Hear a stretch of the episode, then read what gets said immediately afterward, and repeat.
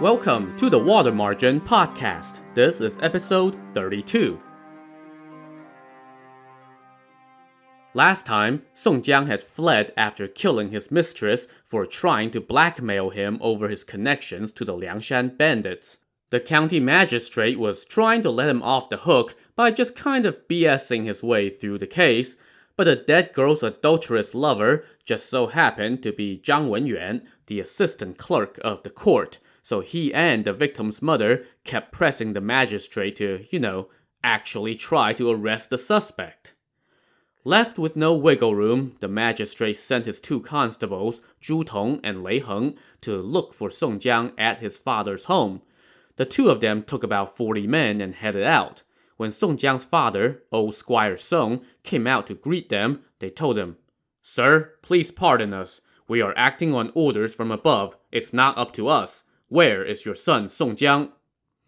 Constables, I have severed ties with that unfilial Song Jiang for years. I went to the previous magistrate and disinherited Song Jiang. The documentation is here. He's been stricken from my household registry for more than three years. He doesn't live with me and hasn't come back here in that time. That may be, Zhu Tong said, but we have orders. We can't just take your word for it. Wait here while we search the place so we can give our boss an answer. So Zhu Tong told his men to surround the manor, and he told his fellow constable Lei Heng, I'll watch the front door. You go in and search first. So Lei Heng went into the manor and searched all around the estate. He came back out and told Zhu Tong that there was no sign of Song Jiang. I still don't feel comfortable with that, Zhu Tong said. Constable Lei, you and the men watch the door. I'll go search myself. Old Squire Song now chimed in. I am a law abiding man. How would I dare to hide him here? I am acting on orders, and this is official business, Zhu Tong said. Don't blame me. Constable, you may help yourself, old Squire Song relented. Constable Lei, Zhu Tong said to his comrade, stay here and watch the old squire. Don't let him move. Zhu Tong then went into the estate alone. He leaned his broadsword against the wall, shut the doors, and then headed into the family chapel. There, he pulled the altar table aside and lifted up a floor plank. Under that plank was a rope. He gave the rope a tug, and a bell rang. Moments later, Song Jiang appeared from under the floorboards.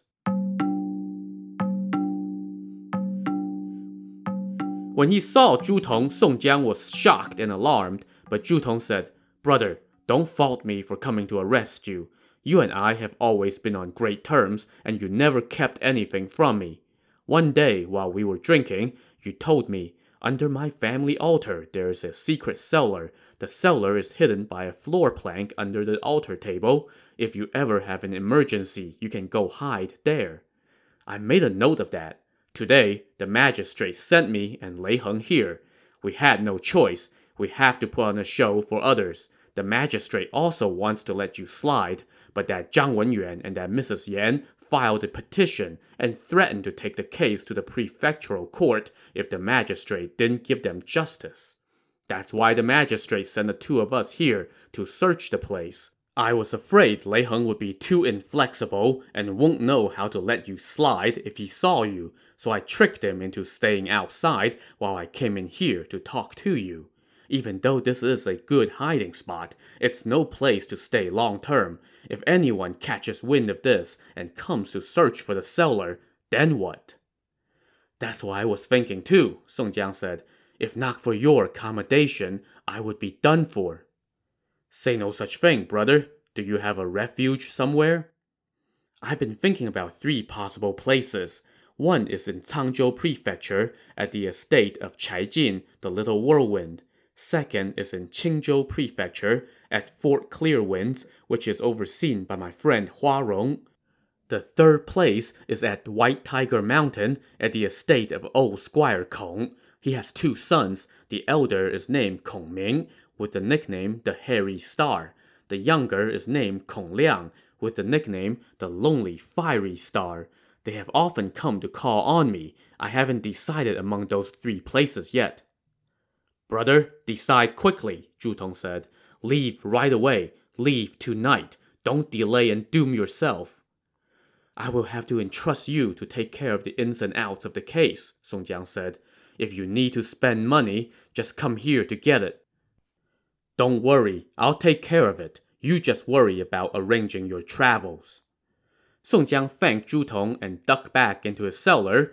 Zhu Tong then put everything back where they were, walked outside, and said, Well, he really isn't here. Constable Lei, how about we arrest old Squire Song?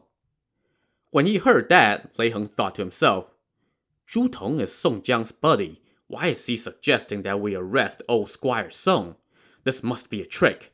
If he mentions it again, it will be a chance for me to do them a favor. The two now gathered up their soldiers and walked into the thatched parlor.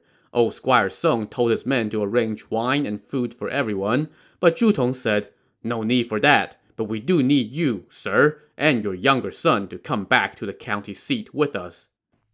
Where is your younger son? Lei Heng asked. I sent Song Qing to a nearby village to have some farming tools made, so he's not here, old Squire Song said.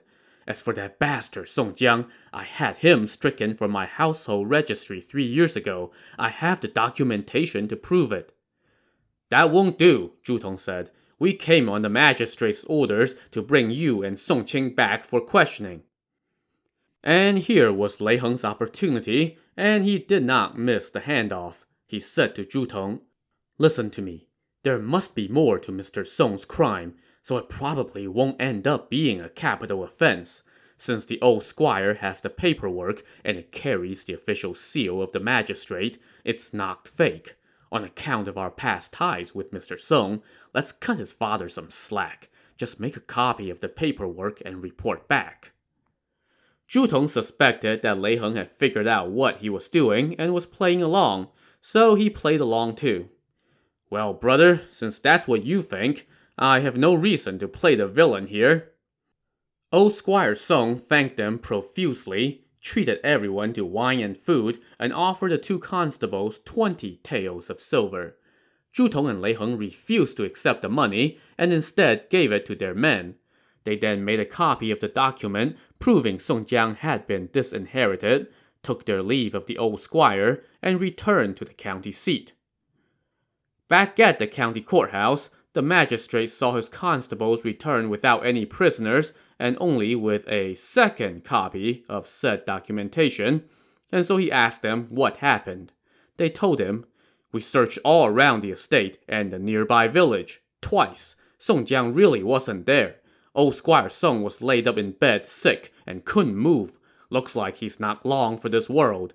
His younger son Song Qing went on a trip last month and hasn't come back yet.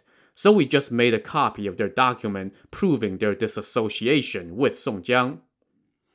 Oh, okay. Well, how convenient. I mean, shucks, that's too bad.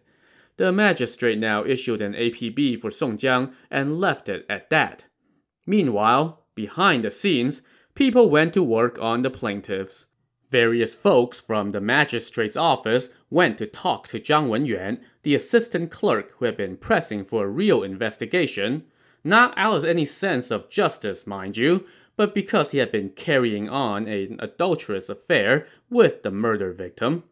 In the end, he succumbed to their entreaties, in part because he too had received many benefits from Song Jiang in the past, so he let the matter drop. As for Mrs. Yan, the mother of the murder victim, Zhu Tong gathered up some money and bought her silence, convincing her to not take the case up to the prefectural court. Sensing that the justice system was not particularly eager to work for her, she had no choice but to content herself with the hush money.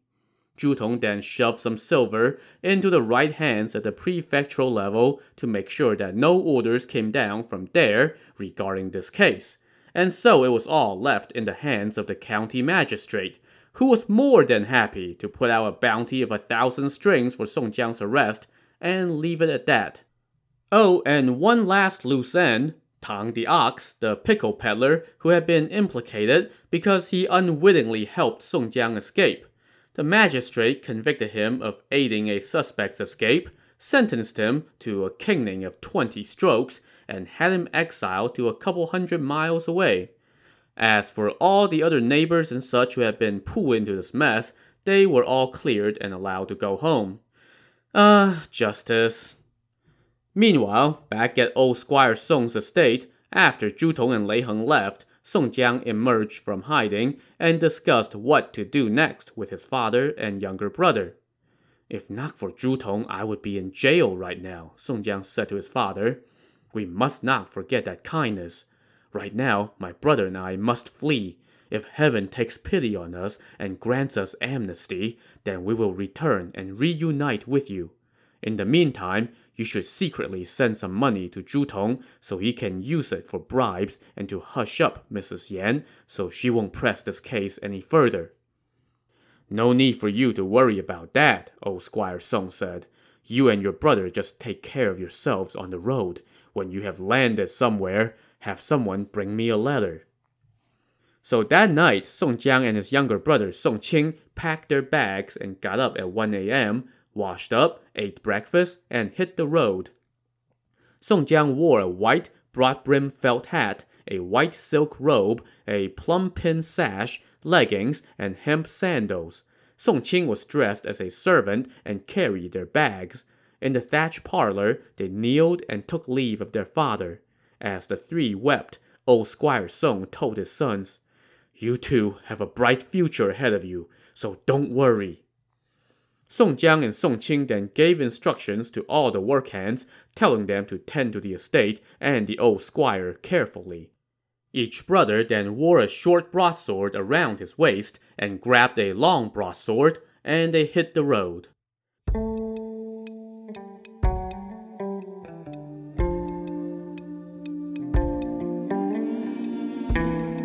It was late autumn, the leaves were falling, the grass was turning brown, and the weather was getting wet and cold. As they walked, the two brothers discussed where to seek refuge.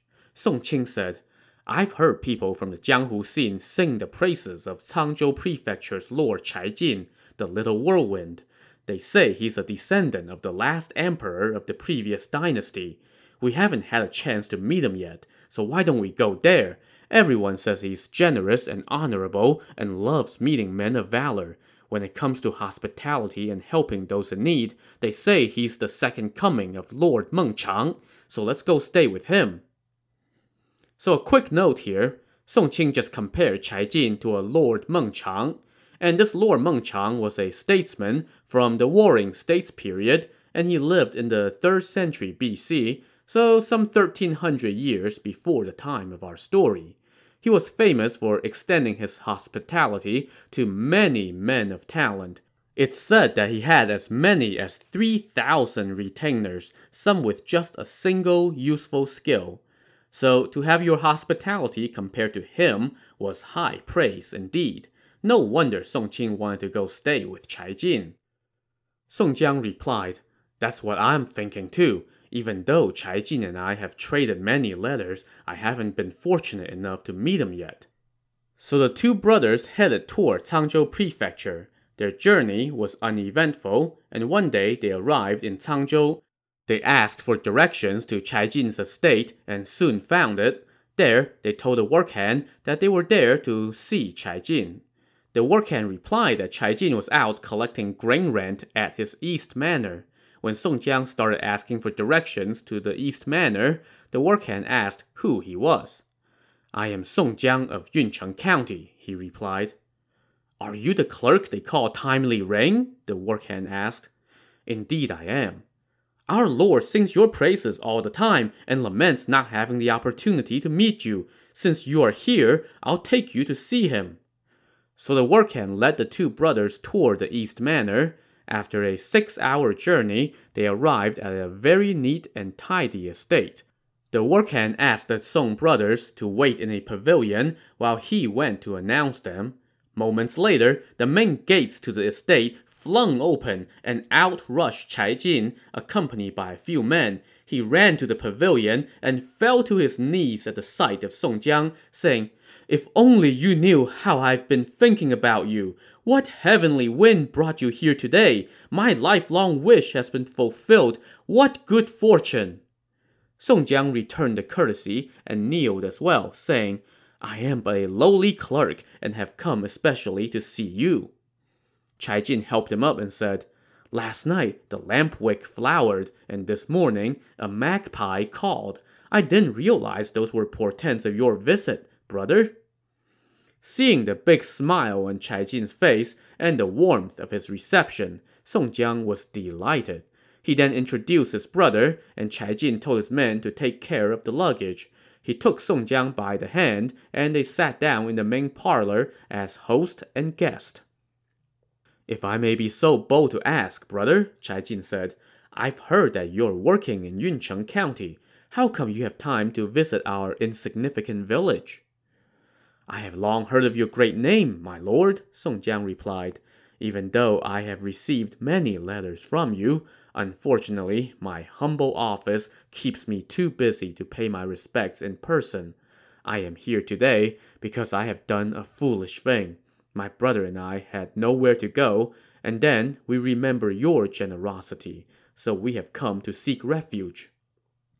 When he heard that, Chai Jin smiled and said, Brother, rest easy. Even those who have committed capital crimes have no need to worry once they arrive at my estate. I don't mean to brag, but even the authorities would not dare to think about coming into my humble manor. Song Jiang now recounted his crime. Chai Jin laughed and said, Brother, worry not. I am not afraid to take in even those who have killed government officials or stolen government property. He now arranged for the two brothers to bathe and change into new clothes. He then invited them to a feast in his private quarters, where he put Song Jiang in the seat of honor. A dozen or so work hands, along with a few stewards, took turns pouring wine, and Chai Jin urged the brothers to drink heartily. By the time they had drunken half their fill, the three men were singing each other's praises and expressing their deep mutual admiration. By now, it was starting to get dark and lanterns were lit. Song Jiang tried to cut himself off, but Chai Jin would not hear of it and kept him drinking until around 7 p.m. Song Jiang got up to use the bathroom, and Chai Jin sent a workman with a lantern to show him the way. I'll have to miss the next round, Song Jiang said as he got up and headed toward the bathroom. By now, he was buzzing pretty good and stumbled a bit. As he staggered toward the bathroom, he cut across the courtyard and mounted the veranda running along the eastern wing of the estate. As he was walking, he stumbled past a tall man. This guy was recovering from a bout of malaria and was getting the chills, so he was huddled over some burning embers on a shovel. Song Jiang, in his inebriated state, accidentally stepped on the handle of the shovel, sending the embers flying toward the man's face. The man was so startled that he broke into a sweat. The next thing you know, this guy had Song Jiang by the collar and was shouting, Bastard! Who the hell are you? How dare you play tricks on me? Song Jiang was caught off guard by this, and he did not know what to say. The workman who was lighting his way now rushed over and shouted to the big guy, don't be rude. This is his lordship's most revered favored guest. Hm, guest? Guest? The big guy scoffed. When I first got here, I was a guest too, and he also treated me well. But then he listened to the workman's lies and started to neglect me. As the saying goes, no one remains in favor forever, and no flower remains in bloom for eternity. As he raged, the man raised his fist and was about to pummel Song Jiang. The workhand tried to intervene, but could not separate the two. Just then, a few more lanterns flashed onto the scene as Chai Jin himself showed up to make peace. I couldn't find you, he said to Song Jiang. What's all this fuss? The workhand recounted what happened, and Chai Jin laughed and said to the big guy, Do you know who this illustrious clerk is? Illustrious my butt! Compared to Mr. Song of Yuncheng County, he's nothing, the man shot back. Chai Jin laughed even harder and said, Do you recognize Mr. Song? Even though I haven't met him, I have long heard on the Jianghu scene that he's nicknamed Timely Rain. He's honorable and generous and always helping those in need. He's a famous hero. Why is he a famous hero? Chai Jin asked. It would take too long to tell it all, but he's a real hero. Whatever he starts, he finishes. As soon as I recover, I'm going to join him. You want to meet him? Of course I want to meet him. Well then, he's right in front of you, Chai Jin said as he pointed to Song Jiang. That's him, the timely rain. Are you for real? Song Jiang now said, I am indeed Song Jiang. The big man took a close look at Song Jiang and then fell to his knees and kowtowed. Am I dreaming? Are we really meeting? I don't deserve such adoration, Song Jiang said. I was very rude just now, the man said as he remained kneeling and refused to get up. I didn't recognize greatness. What is your name? Song Jiang asked as he tried to get the guy to stand up. Chai Jin pointed at the guy and said, His name is Wu Song. He's the second oldest son in his family. He's from Qinghe County and has been staying here for a year. I have heard of his name many times from the Jianghu scene, Song Jiang said. Who knew we would meet here today? What good fortune! It's truly a happy circumstance when men of valor meet, Chai Jin said. Let's all sit down inside and talk. A delighted Song Jiang took Wu Song by the hand, and they all went back to Chai Jin's private quarters. There, Song Jiang introduced his little brother to Wu Song, and Chai Jin asked Wu Song to sit down, and Song Jiang asked Wu Song to sit with him at the head of the table. But Wu Song steadfastly refused, and after much back and forth, Wu Song contented himself with taking the third seat. Chai Jin now called for more wine and urged his guests to keep drinking to their heart's content. As they drank, Song Jiang sized up Wu Song and was quite impressed by his appearance. He was tall, strong, and handsome, with a pair of eyes that shot out cold light like the stars. He displayed a vigor surpassing that of 10,000 men and spoke with the conviction and strength of a true hero. How did you come to be here? Song Jiang asked Wu Song. When I was in Qinghe County, I got drunk and got into a brawl with the keeper of confidential documents in the local government office, Wu Song said. In a fit of anger, I knocked him out with one punch. I thought he was dead, so I fled here and have sought refuge here for more than a year. But later, I found out that the guy didn't die, so I was planning to go home to find my older brother. But then I caught a bout of malaria and couldn't travel. I was feeling the chills just now and was huddling around the fire for warmth. When you kicked over the shovel, that startled me and made me sweat, which actually made me feel better. Song Jiang was delighted, and they drank until midnight. Afterward, Song Jiang kept Wu Song in his quarters, and they hung out. The next day, Chai Jin again threw another feast. A few days later, Song Jiang gave Wu Song some money to make some new clothes. But when Chai Jin found out, there was no way he was going to let Song Jiang spend his own money, so he offered up a bolt of fine brocade and had his own tailor make some clothes for all three of his special guests. Oh, and by the way, in case you were wondering why Wu Song said Chai Jin had come to neglect him, here's the deal. When Wu Song first got to Chai Jin's estate, he was shown the same hospitality as everyone else. But after a while, Wu Song got on the bad side of Chai Jin's workmen. Every time he got drunk, his bad temper would flare, and if any of the work hands offended him in the slightest, they would get a taste of his fist. So everyone at Chai Jin's estate detested him, and they all started telling Chai Jin how horrible he was. Now, Chai Jin didn't kick him out, but the hospitality started getting less and less enthusiastic by the day. But now, since Wu Song was best buds with Chai Jin's most revered guest, he got to ride Song Jiang's coattail to daily feasts, and he soon recovered from his illness. After hanging out with Song Jiang for about a dozen days, Wu Song started to really miss home and wanted to return to Qinghe County to see his older brother. Chai Jin and Song Jiang both tried to keep him, but Wu Song said, I have not heard from my brother in a long time, so I want to check on him. If you really want to go, then I dare not keep you, Song Jiang said. When you have time, please come hang out again. Chai Jin then gave Wu Song some money. Wu Song packed his bags, grabbed a wooden staff, and prepared to leave. Chai Jin threw him a going away party. Wu Song wore his new red robe, put on a white broad brimmed felt hat, strapped on his bundle, and took his leave. But Song Jiang told him to wait for a second, and then went and got out some money of his own and rushed back to the front door. I'm going to see you off for a bit, he told Wu Song. So Song Jiang and his brother Song Qing accompanied Wu Song as he left Chai Jin's estate. After a couple miles, Wu Song tried to get Song Jiang to turn back, but Song Jiang refused, so they walked for another mile or so, chit-chatting along the way.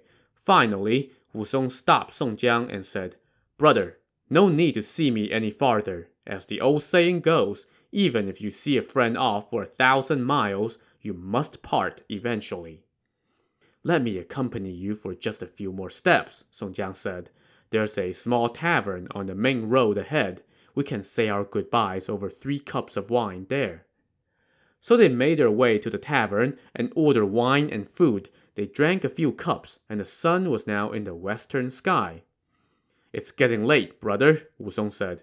If you do not scorn me, then please accept four bows from me and have me as your sworn brother. Song Jiang was delighted, and Wu Song promptly offered his bows. Song Jiang then told Song Qing to take out a ten-tael piece of silver for Wu Song. Wu Song tried to refuse, but Song Jiang was like, no real brother of mine would refuse my silver. So Wu Song had to accept. After settling the bill, they finally parted ways outside the tavern. With tears rolling down his cheeks, Wu Song bowed and bid Song Jiang goodbye. Song Jiang and Song Qing stood outside the tavern and watched until Wu Song had disappeared. When they turned to go back, they had not gone but a mile before they were met by Chai Jin, who was coming with a couple spare horses to offer them a ride back to the estate, where they were treated to another feast. So for now, we'll leave Song Jiang being wined and dined daily at Chai Jin's estate and catch up to Wu Song. To see what adventures he will get into, tune in to the next episode of the Water Margin podcast. Also, on the next episode, something that will make conservationists everywhere cringe. So join us next time. Thanks for listening.